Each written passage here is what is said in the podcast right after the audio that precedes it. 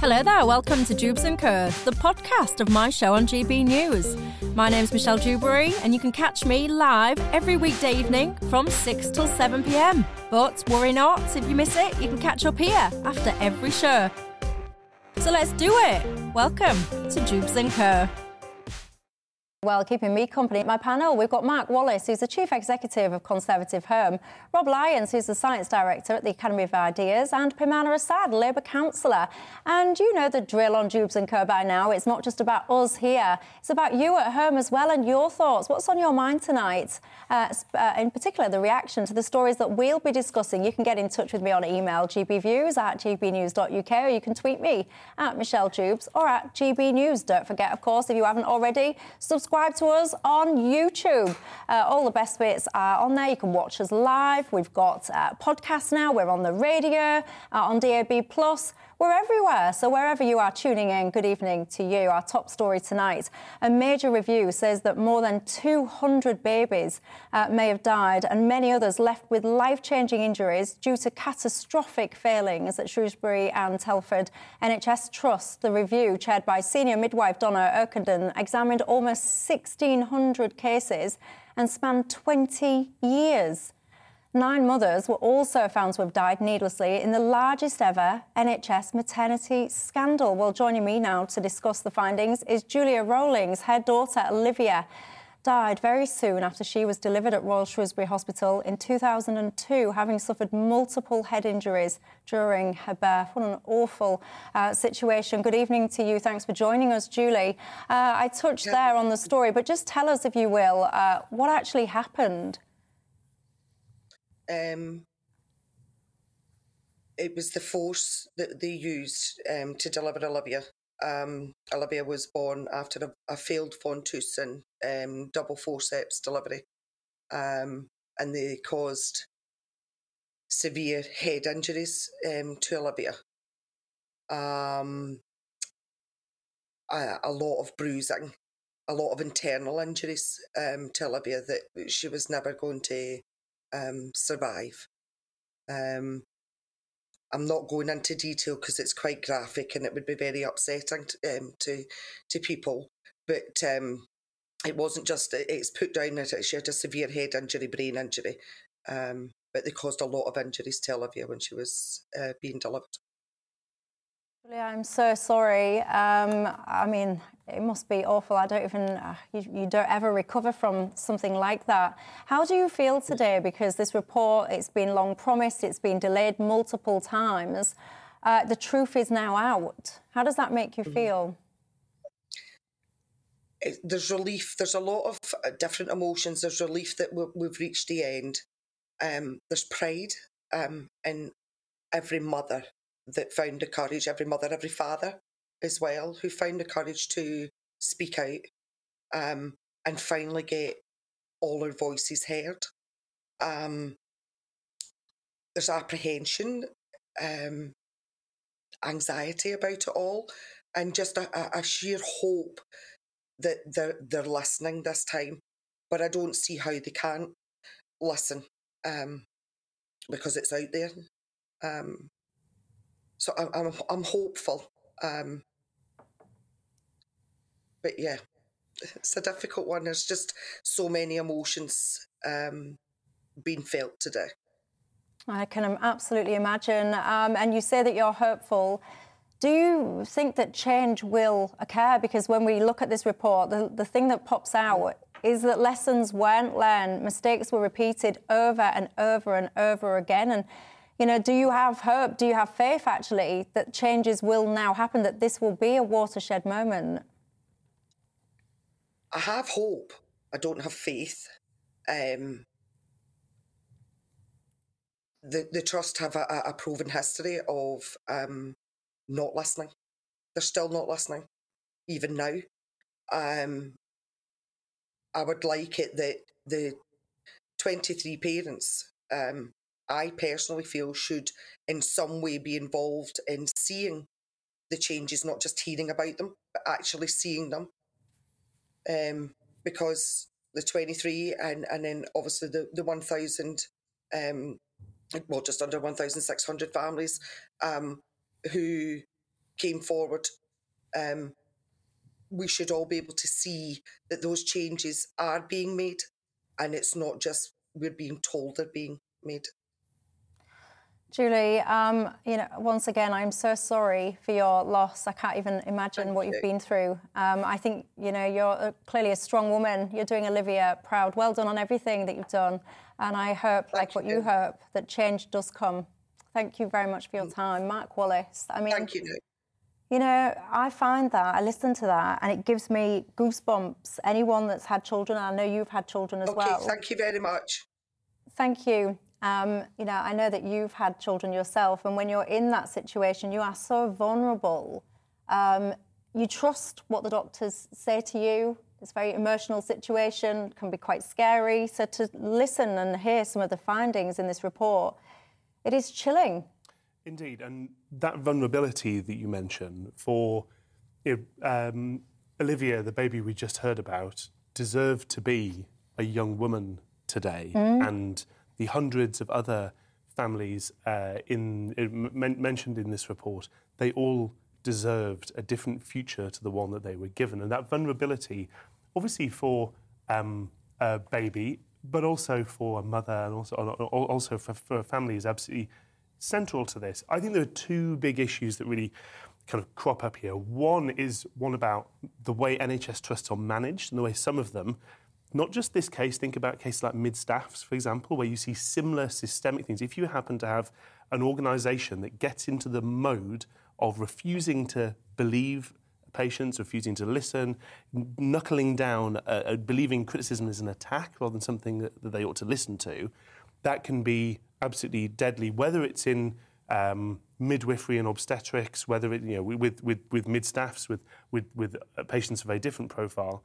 Then there's a, there's a second issue here that is within some parts, not all, but some parts of obstetrics and midwifery, um, in which there, there seems like there becomes there's an ideology as well as a question of medical science mm. that comes into play. What was happening to a lot of these uh, families in this report was they were being told that the trust believed there should be what it termed a natural mm, birth, which meant right. that medical interventions that this report's found could have saved hundreds of lives were being avoided. And I've got to say, even anecdotally, I mercifully, my own family have never experienced anything anywhere near as severe as this. But even anecdotally, you know, one of my own children had an, uh, an undiagnosed tongue tie at birth, meaning that they couldn't, li- literally could not breastfeed. And that was something that medical professionals missed. Sometimes that's tricky, and I understand mm. that. But it could have been picked up on. Instead, we found ourselves trapped for several weeks of a young baby's life where the baby was not getting the food it needed. Instead of being, you know, there was an ideology of support to be natural, which meant that the system was geared towards saying, thumbs up, have some cake, keep on trying. And actually, for us, that was completely the wrong thing. We weren't given yeah. the actual support we needed for our baby to be happy and healthy. Um, this is that on a much more extreme scale. It is troubling. I think that that's not everyone in that field by any means, but it is troubling when the attitude towards a patient is actually they're expected. There's a lot of talk about choice and birth plans and so on yeah. that actually goes out the window in, in far too many cases when um, a medical professional of one sort or another decides that what somebody what will be done to somebody rather than what they will, will, will, will happen with them. And it's not always for their best interest. Yeah, um, Rob, you know, this ideology uh, kind of pushing people towards a natural birth. You know, often I think, anyway, it's about statistics and it's about actually a hospital wanting to tick boxes and make itself look good on various different reports. Um, you know, if someone's had a C section, they haven't failed. You know, it's not failure to deliver by C section. Um, you know, do you think sometimes, Rob, that the kind of ideology, the tick boxes, the targets, etc., get in the way of consistently good care? Yeah, I really echo the points that Mark's made about that uh, accountability and about this ideology of nat- natural is best. That affects this whole field in particular, I think. Um, so I had a colleague who had her first child a few years ago, really determined to breastfeed, and baby wasn't latching on. A week later, the child's back in hospital, dehydrated, and nobody was saying, well, let's be pragmatic, bottle feeding's fine as well. And, and that kind of pressure on mothers, and as you say, a, a very vulnerable time, and you are kind of going along, going with the flow about these things. And then you get, uh, yes, and then you have the tick box culture as well of, of, of, trying to hit targets and things like that.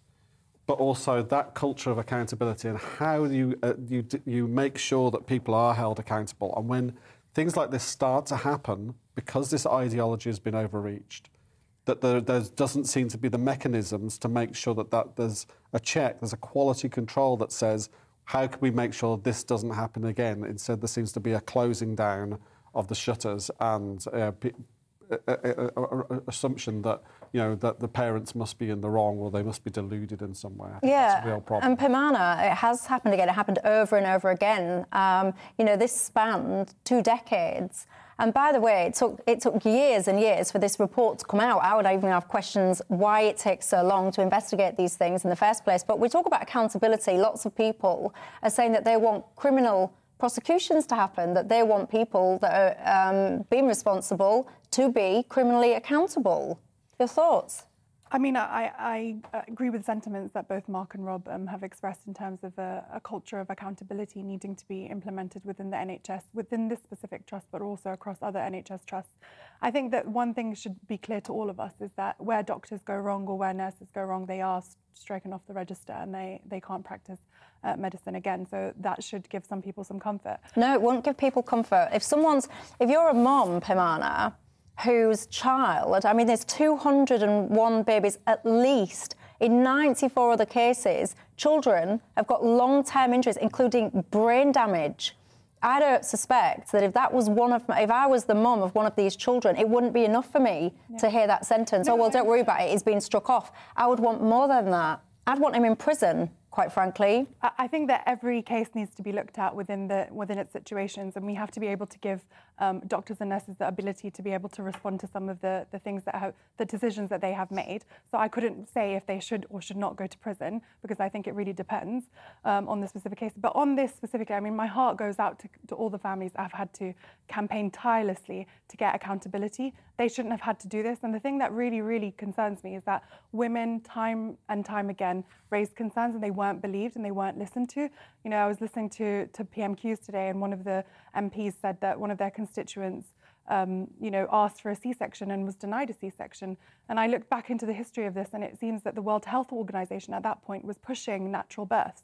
So this was, uh, you know, not just UK-wide, but it was a whole worldwide thing that they were pushing natural births. So I think that this needs to be looked at again. I think we should definitely push for uh, a culture of change and accountability and transparency. But the thing that really concerns me here is the whistleblowing policy within the NHS? Where were the other healthcare professionals who witnessed this mm. and who mm-hmm. saw this? Why didn't they come forward? Why didn't they raise the alarm earlier? I mean, you said this went on for decades. So to me, I think we need to go back and make sure that NHS professionals and healthcare professionals have the power to be able to come forward without any consequences to, to maybe if they're not involved in that situation to be able to raise the alarm. Yeah, I, I, I agree about that, and I you know I think if you look at I mentioned before the mid staff scandal, and you saw the lady who very valiantly was, you know, spent years being a really, really central driving force in, in, knocking down doors, insisting that people paid attention to the fact there was something wrong. She was harassed, intimidated. As, I recall, even things like family memorials and so on were damaged.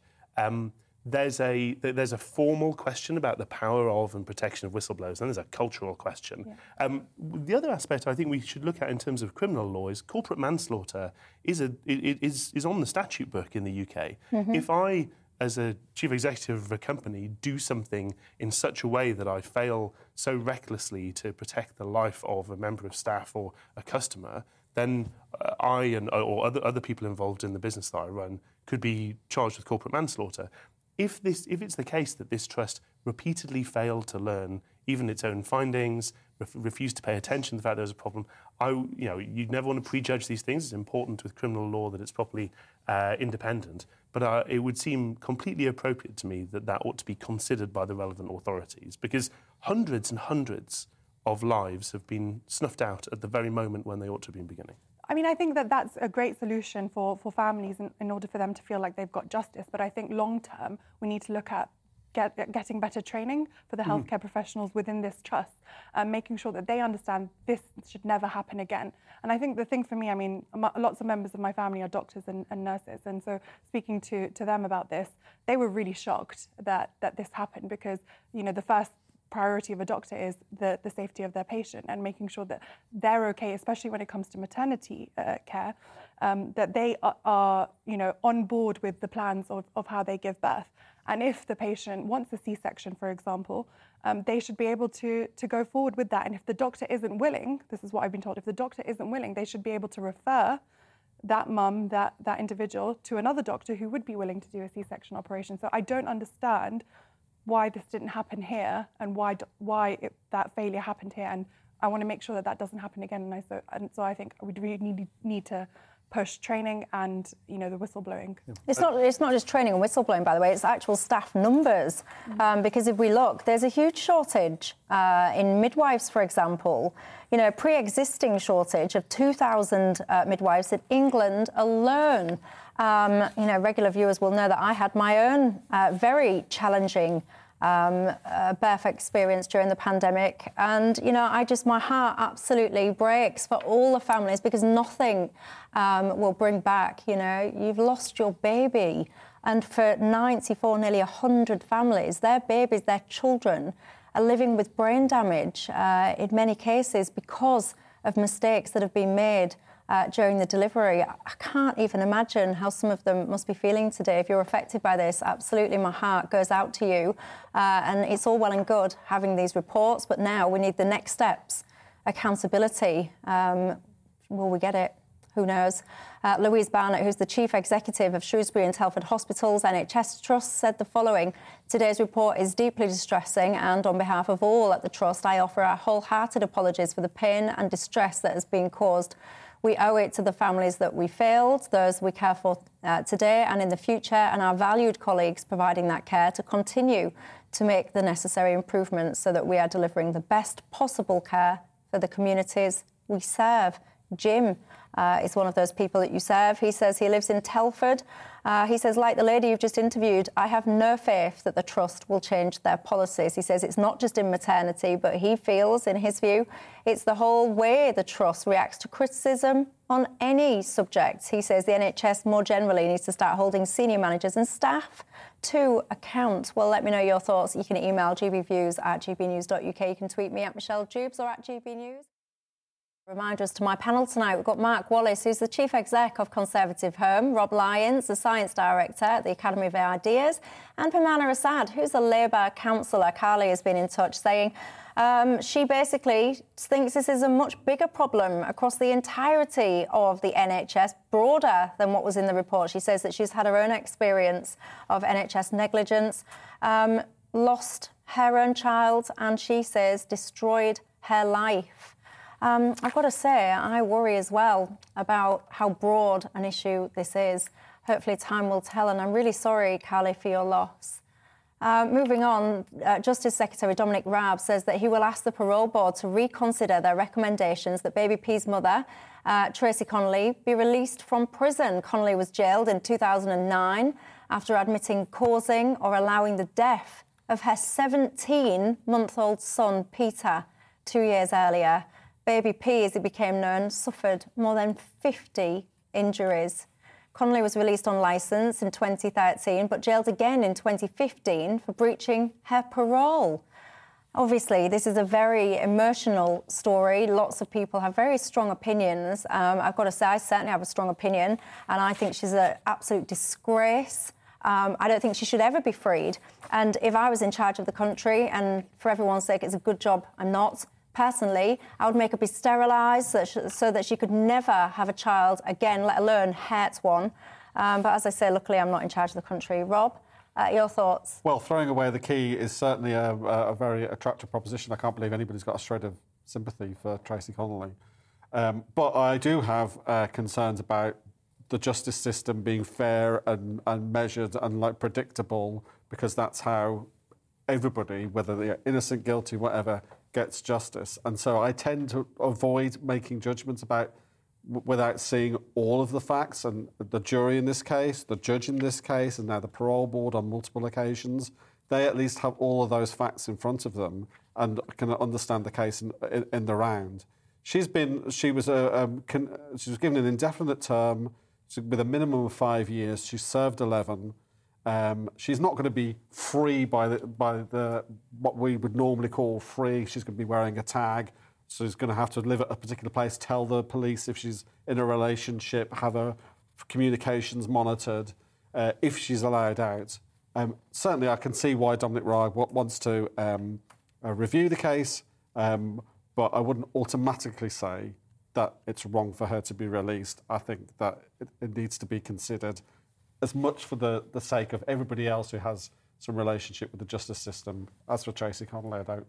Yeah, for her individual case, I don't particularly care. See, Peymana, in life, I think there's some kind of lines that you cross in society, and I think once you cross those lines, you've got no business being out in society. I, I don't care if you've got a tag or if you've got to tell the police I'm in a relationship. If you can give your own child 50 injuries, including a snapped spine, eight broken ribs, sorry, but you've got no place in society if you ask me. Am I wrong? So it's interesting, this one. Um, she initially didn't take fault uh, on um, the death of her, her, child and said that she wasn't at fault uh, on this and that her boyfriend was, was at fault um, for, for his death. Um, and then later on, she changed her mind and said that she wrote a letter to the judge saying that she takes full responsibility and, and she cries herself to sleep sometimes, um, knowing that she hasn't been a good mother. Um, for me, I think I look at this in terms of, you know, if we look at her history, she grew up with, with a mother who, were, who had a drinking and a drug problem. Um, she was known to social, social services from, from childhood. Um, and then when she was 16 years old, she got into a relationship with a man who was 17 years her senior, and she had uh, baby P at that time. So I think there's a whole range of uh, issues here with this individual in particular. She needs help, clearly, that's quite clear. But the, the thing that I come to is is she, if she's continuously a danger to society now in terms of other. Hang on, before we come to the danger of society, I want to pick you up on your point there. Mm. Are you saying that being abused as a child or having a chaotic lifestyle as a child basically gives you some kind of free no, pass? No, definitely not. No, I'm saying what she needs is uh, support um, because that has clearly impacted her um, and clearly hasn't helped this situation in particular. See, I, I, you know, I, three of her other children, three of her other children were taken off her and put into care. But you so, know, so... Peymana, you know, right? I was on the social services at risk register as a child. I have had what some would call an abusive childhood. Yeah. I've got a little boy the same age as baby P. I know right from wrong. Yeah. What was done to me as a child, yeah. I wouldn't dream of inflicting on a you you know you know but you're right a different from person, wrong. though, Michelle. You're yeah, a different but, person. Yeah, but I don't care she, what person she, I am. You know, I don't care who you are. You know that abusing a baby, snapping the chart, the, the spine of a baby, or letting someone else do that, you know right from wrong. And I don't care what your childhood is. I really don't, Peymana. I mean, I would agree with you that people should know what right and wrong is. But what I'm trying to, to say here is that she should have got support right from early on, and, and that support wasn't given to her from, from her being a 16-year-old child. So that's what that's what I would like to us to consider in the whole context of this. But in terms of her being released now, I think if she's continuously a danger to society, should not she should not be released and she should stay in prison. Oh, I don't even want to consider her childhood, Mark. To me, I, I I just think it's so. I'm sick and tired of people excusing terrible behaviour. Accept personal responsibility it's awful when people have a terrible childhood and they need to be supported and all the rest of it, but it does not excuse bad behaviour into your adulthood. Get some personal responsibility and sort yourself out. Of course, because sorry, um, I just wanted to get that off but, my chest. But, but that, that's one of the reasons why one of the tests that a court assesses is whether somebody is capable of being held morally culpable. You know, if you're in a circumstance in which your childhood has literally caused you such serious mental illness that you cannot be deemed by a court to, to know right from wrong, then the law treats that differently. It assessed this case, it assessed that she did know right from wrong, she was culpable. Um, and, uh, you know, it, whether she's a threat to a danger to society is rightly one of the considerations. It seems to be the main thing the parole boards consider here. But there are other considerations here. I think you know, there's the question about punishment. You know, rehabilitation is one function, or ought to be one function of the justice system. It often fails in that. We should do better on it. But you know, rehabilitation is part of it, but there's also a question of punishment. And thirdly, there's a question of deterrence. And I think uh, the kind of lines that you were talking about, I agree with Rob that we need kind of clarity. You need a kind of static clarity for people, but that involves drawing a line. And one of those lines is that if you do this particular crime, I don't think you should expect any prospect of being released. But I don't think you should be allowed to have another child either. Well, you, I think prison, if, so you hopefully you no, but if she's going to get released, I don't think if you can do this to a child, I just don't think you should ever be allowed to be unsupervised around a child again. I certainly don't think you should ever be able to have a child again. I've just got like, to me, it's just so black and white. You're a disgusting human being that's demonstrated you are not fit to parent a child. You don't get a second chance in my book when it comes to that topic. But I just don't know if I'm just being a bit deranged or a bit harsh because it, this no, particular... I think it's emotional. Yeah. That's why you, you feel that. Because originally, when I was looking at this, I thought the same thing as you. She should not be allowed to have children ever again. Um, but how do you practically stop that from happening? You know, and and is that what are the well, legal I told, well, I told you what I would have done. I would make. but what I are would the legal sterilisation. But that we're setting if that if that is sure. something that is considered. And, and I, you know, I think there are there are very disturbing kind of. Um, uh, precedents being set if you start to get the state into the question of um, sterilising people. Yeah. In practice, we have a system along. Well, all right, then in, I'll compromise. We, we have I'll a system compromise. like this where, this, in various cases, as happened to her with several of her other children, the state essentially takes children away from people yeah. they believe to be dangerous or unfit parents.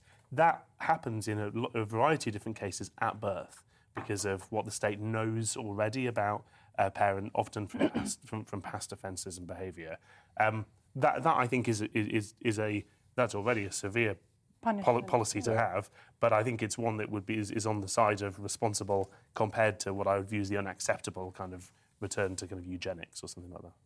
But uh, I mean, you, you said just now, uh, Michelle, that you know, sort yourself out. So let me play devil's advocate. What if this person is? I don't know, but what if this person ha- is in some way transformed as a you know? Do we allow the possibility of redemption or rehabilitation even in a terrible case like this?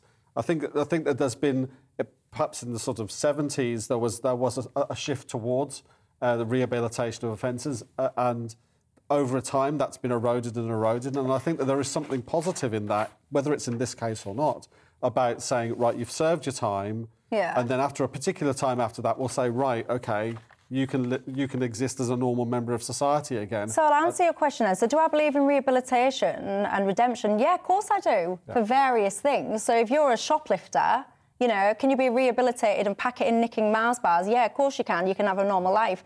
There are, there's a line for me, mm-hmm. sorry, but there is. There is a line. If you torture a child, then that's it. That's it. You can't be redeemed. You, you, you're not going to have a normal life. You've done. That child don't get his life back. Uh-huh. So, no, unfortunately, and you can tell me at home what you think. I am quite hard lined on it. I think there is a line in society. If you cross it, if you torture a child, you don't get a second chance at life. Am I wrong? Email gbviews at gbnews.uk. Tweet me at Michelle Dewbs. Uh, as we all know, we've all uh, been asked to step up and do what was right, which was to be vaccinated against COVID 19.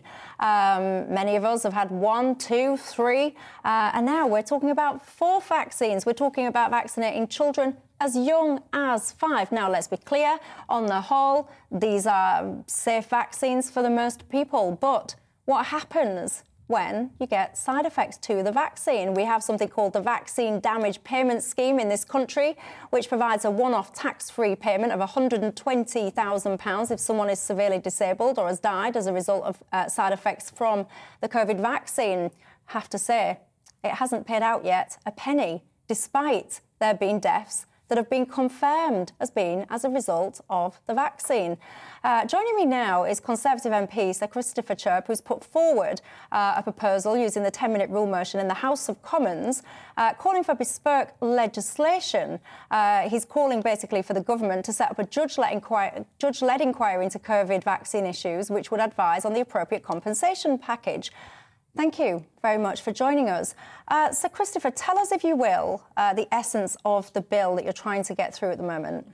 Well, first of all, I'd like to ensure that the government takes seriously the symptoms of people who have suffered vaccine damage and continue to suffer, because there is a dire shortage of any proper care for them, and many of them are being ignored by the NHS, even to the extent of complaining to me that they feel as though they're being gaslighted. So that's one issue. Then there's an issue of the people who have been uh, affected adversely, including those who've suffered um, bereavement.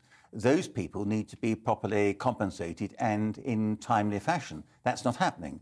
And we also need to increase the maximum payout from 120,000, which hasn't been increased for 15 years. If that was to be brought up in line with inflation, that would be 177,000. But beyond that, we want to, uh, well, I'd like to see uh, something less rigid than the 60% disability cutoff for entitlement because uh, what happens if somebody is 30% disabled? Why can't they get something? I'm not saying they should get the maximum, but why can't we have a gradated scheme uh, rather than a, scheme which cuts off all those who haven't been 60% disabled? And, and there, there, are other issues as well, but that's, I think, enough to be going on with.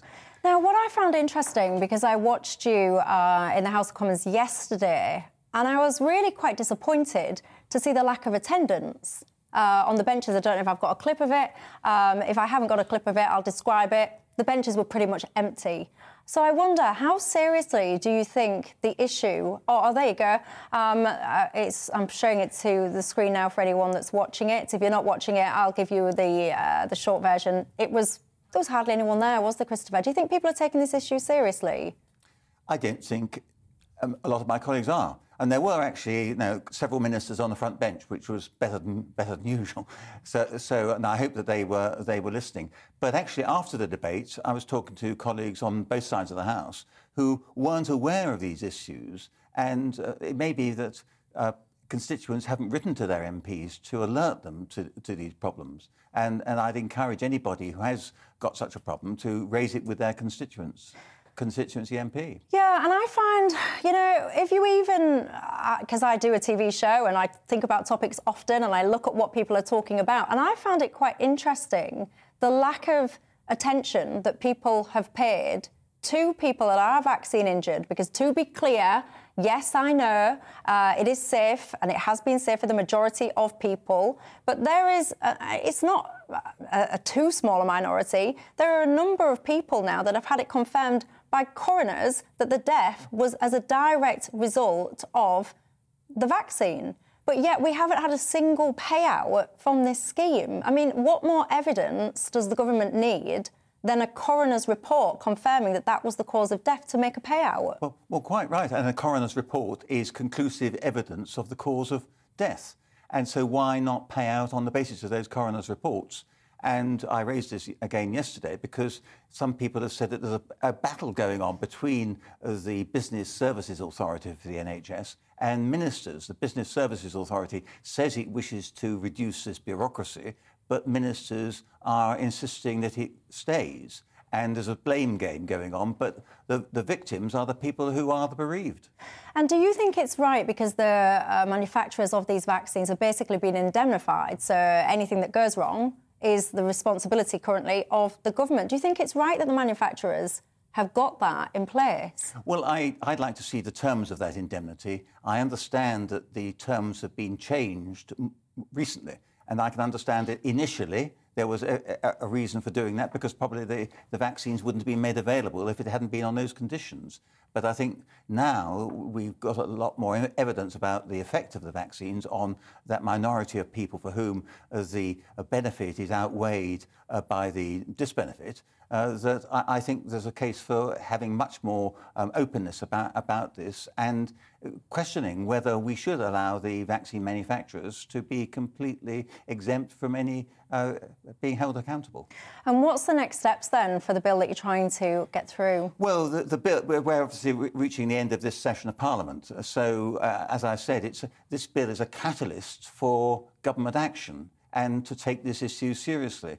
Uh, there are 450,000 yellow card reports of adverse uh, effects from the vaccine, and there are probably tens of thousands of, people who have been seriously affected, including uh, some people sadly dying as a result of this. The government needs to get a grip on it, and, and it hasn't so far. And this is one of the contentious points of this, because what people will then push back on is say, well, hang on a second, yellow card, it's basically voluntary information. I could go on there now and say that I've had all kinds of stuff uh, based on the vaccine. There's no real kind of weights, measures, and checks. It's kind of a voluntary reporting system. So people, therefore, will criticise it and say, you know, you can have a quarter of a million, a half a million reports on there, but it doesn't count for anything because they're not proven with causation. What would you say back to that? Well, it was only three years ago, Michelle, that the, um, the, the, department responsible for the yellow cards, the MHRA, was actually encouraging people to come forward with yellow card reports on the basis that it may not be proven, but if there's a suspicion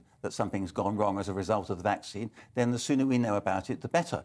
Now, and they said at that time that they thought that only about 10% of adverse events from vaccines were actually being reported on the yellow cards. So encourage more people to do it. So now I think they've changed their tune because they realise that an enormous number of people have been reporting uh, these adverse effects and they're, they're overwhelmed. So um, now, what do you, what do you want? I mean, there's obviously something seriously wrong here, and as a result of what I've done in Parliament, I've been put in contact with uh, similar situations in other overseas parliaments where legislators are finding that they are under a lot of pressure not to challenge the establishment on these issues.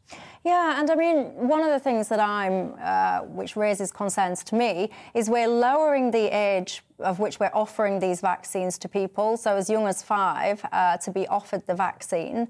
Well, the parents obviously offered it on their behalf. But, you know, we've had a situation where I think of, for example, the Pfizer vaccine. You know, in America, there's been a, a court case there that has forced, essentially forced, uh, data surrounding the side effects, etc., to be made public. Pfizer tried their very best uh, to slow this kind of dissemination of information down. I think they wanted to release it at such a slow pace that it would have taken about 55, 75 years to release all the information uh, linked to the approvals of these vaccines. That, for me, raises alarm bells and concerns.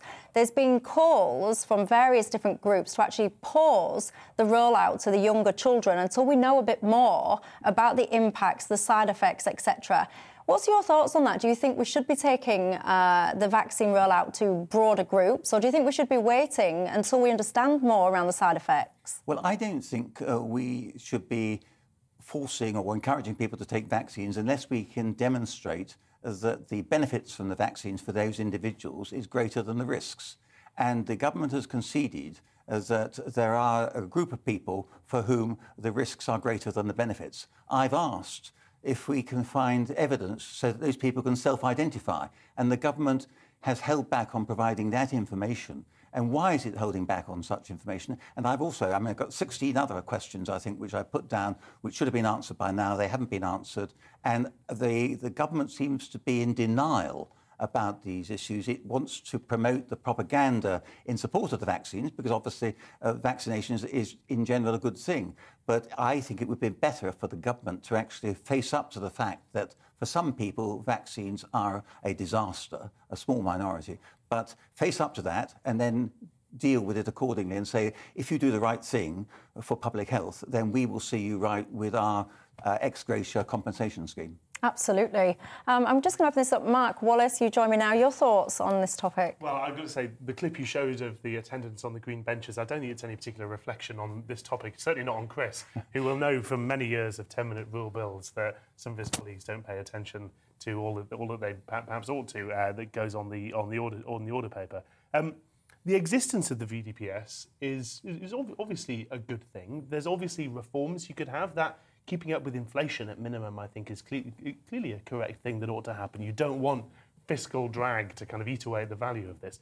It, the existence of the scheme does give the lie, of course, to what we heard from various anti vaxxer uh, lobbies over the last couple of years on the topic of indemnity, who made out that indemnity of corporations meant that there would never be any compensation for damage, which turns out not to be from the manufacturer. No, no, but but in, indeed, but some people wrongly portrayed that as meaning that if there was any damage, there would never be any compensation, and there, there is a scheme to do that. Yeah, but hang on, it's not effective though, is it? We're in a situation now where it has been ruled before I even get into 60% disability or serious illness, it has been ruled by coroners that sure. there have been cases of death specifically caused by this, yeah. and yet not a single payout. Indeed, and that, that's why I say I think you know the system itself needs reform. It should certainly get faster where there are conclusive cases like that. I do take issue with Chris when, when you describe yellow card reports as vaccine effects, they're vaccine events. So they're events that take place in the particular period after someone's been vaccinated. Any and all events can be reported there. And the point in which they rightly encourage people to, to report is that you gather that evidence and then, as a scientist on the panel to whom I'll defer, you then study them to work out what's causation and what's coincidence. Um, obviously, particularly when you're talking about vaccinating, say, people in their 90s, sadly, a certain proportion of people in their 90s in any given fortnight will will end up dying, for example, and that would be wrong to categorise those as automatically being effects just because they've been reported as events. Yeah, so it's a starting point, not an ending point. Rob, your thoughts? Well, I, I mean, I, I, spoke to uh, a year or so ago uh, for an article. Wrote, uh, um, spoke to some people from the the last time around, which was the swine flu vaccines, and, um, and there were quite a lot. I would say a lot, but you know, uh, uh several score, I suppose, of, of people who were, were uh, badly affected by uh, narcolepsy as a result of one of the vaccines that was uh, used re- and approved very, very quickly in relation to um, swine flu. Um, and the scheme, it seems to me at the moment, is, very, is really inadequate. It doesn't take into account the, the level of um, there, there, should be much more flexibility about, you know, so that if somebody's really seriously damaged, they can't work, whatever, 120 grand is not going to do any good for them. Uh, and be more flexible about paying out small, smaller amounts as well. It, sh- it should be better. If you're going to indemnify the drug companies, then you should you should take on that responsibility for the on behalf of the, the, the population as a whole. I think the vaccines are fantastic by the way. They really, really are. And they're far better than we, we, we ever could have expected yeah. at the start and came much more quickly as well. And they were properly tested uh, to, to give the lie to that. But we should be looking after the people, the very small minority of people who were affected by these things. I think that that's absolutely reasonable. Um, obviously, it's going to be difficult because that point that Mark was making about correlation doesn't equal causation. Just because one thing happens or another doesn't mean that it was caused by the vaccine. And a lot of these negative effects can be caused by the virus. In fact, they're more likely to be caused by the virus than by the vaccine. But nonetheless, the principle should be there that the scheme should be, be quick, should pay out effectively, um, and the, especially when it's something as clear cut as a death. I think that there, that there is, there's room for better action on that. Peymana, briefly. Um, so I think that the first thing to say is that the, va- uh, the vaccine wasn't mandatory, um, and so people weren't forced. And well, they were coerced, though. But if the government had, no, but if the government had a list, um, as as the as you were saying, about people who were at risk um, and who might have been at risk at getting the vaccine, then that that should have been made exactly. available and public uh, public information, so that those individuals who were at risk didn't get the vaccine, if, if that was the case. Um, but where there is and there have been deaths, and that can be proved that that was through the vaccine, then I think that these these um, payouts should be uh, made. However, I think that most people probably don't know uh, this information and probably haven't been able to come forward to their MPs to share that information. And I think we need to be able to gather that mm. to, to build a proper case. Because if people have been impacted by this and their livelihoods have been impacted by this, then I think that they should be given payment. I've got to say, by the way, I do find it fascinating how uh, all of a sudden it's really difficult to prove causation, uh, etc., and linking it to an event such as the vaccine. But it didn't seem to be that difficult uh, to link things to COVID. That seemed to be everyone was very comfortable with the whole uh, case where within 28 days of a test, and anyone that's had kind of COVID often getting written down as a COVID death. Anyway, uh, Christopher Chope, I have to say personally, I think what you're doing on this topic is absolutely wonderful. Uh, I respect it greatly. I wish you success with your bill. Uh, all of us that have been asked to have the vaccine, which is indeed all of us, should want an effective uh, scheme in place to compensate if and when it goes wrong. Can I, can, I, thank you very much for giving this the oxygen of publicity because so few media outlets are prepared to do that. Yeah, and shame on them. That's what I say. Anyway, that's all I've got time for. Uh, have yourselves a very good evening. I'll see you tomorrow.